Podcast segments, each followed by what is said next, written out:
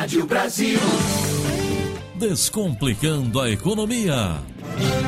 Toda segunda-feira, o professor Eli Borochovicius, da PUC Campinas, fala com a gente aqui na Rádio Brasil. Essa semana, ele comenta a queda nos preços de vários produtos e serviços, como os combustíveis, por exemplo. Mas será que isso é realmente bom para a nossa população? Quem responde é o professor Eli. Olá, professor, bom dia. Olá, bom dia. O período de isolamento social permanece.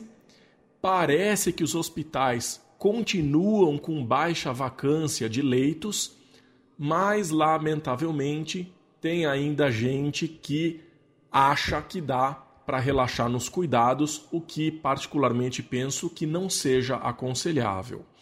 A PUC Campinas soltou um comunicado dizendo que vai seguir a determinação das autoridades públicas e as orientações das autoridades sanitárias. Como eu sou professor da universidade, nós ficaremos então em quarentena pelo menos até o final do mês de maio. Como a economia funciona por demanda, quando existe muita oferta e pouca procura, que é o que está acontecendo nesse momento, os preços tendem a cair. De acordo com a Associação Paulista de Supermercados, as frutas e legumes foram os grandes campeões da deflação. Ou seja, os preços caíram em relação aos meses anteriores. Como as pessoas deixaram de frequentar o restaurante, a demanda por carne também caiu sensivelmente. E é possível sentir uma queda generalizada nos preços.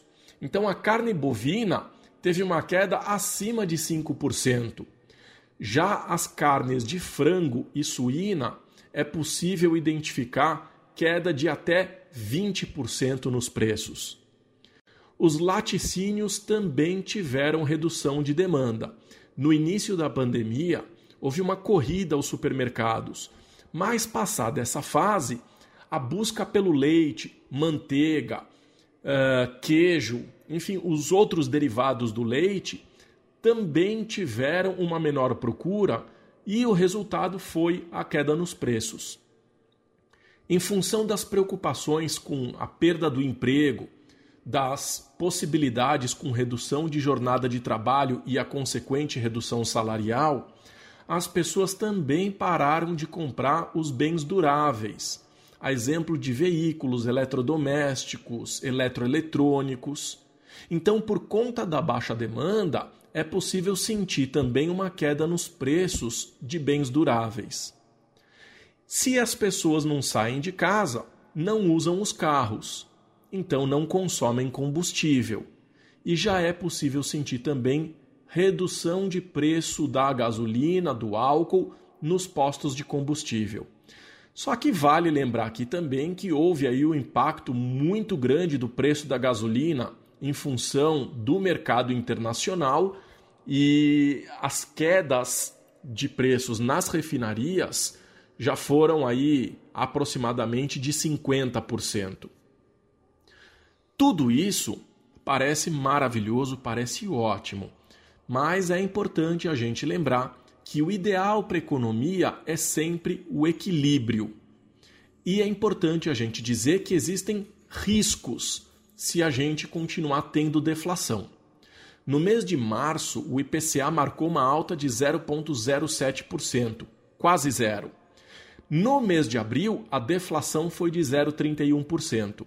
Isso significa que os preços em relação ao mês de março, de modo geral, caíram. Se a expectativa das pessoas é que os preços caiam, com o passar do tempo, evita-se o consumo, adia-se a compra.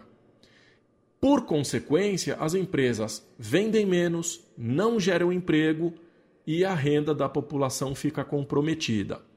Se esse cenário se mantiver, a gente corre o risco de reduzir a busca por crédito e de ver as taxas de juros aumentarem.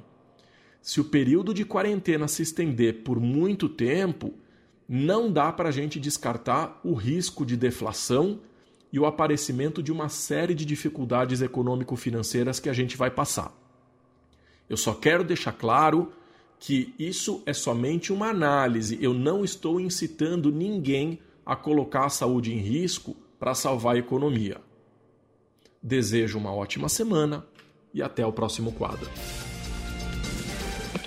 Valeu, professor. Agora 11 da manhã, mais 9 minutos. A gente traz agora a repercussão da decisão anunciada pelo governador João Dória, prorrogando pela terceira vez a quarentena no estado de São Paulo, agora até o dia 31 de maio.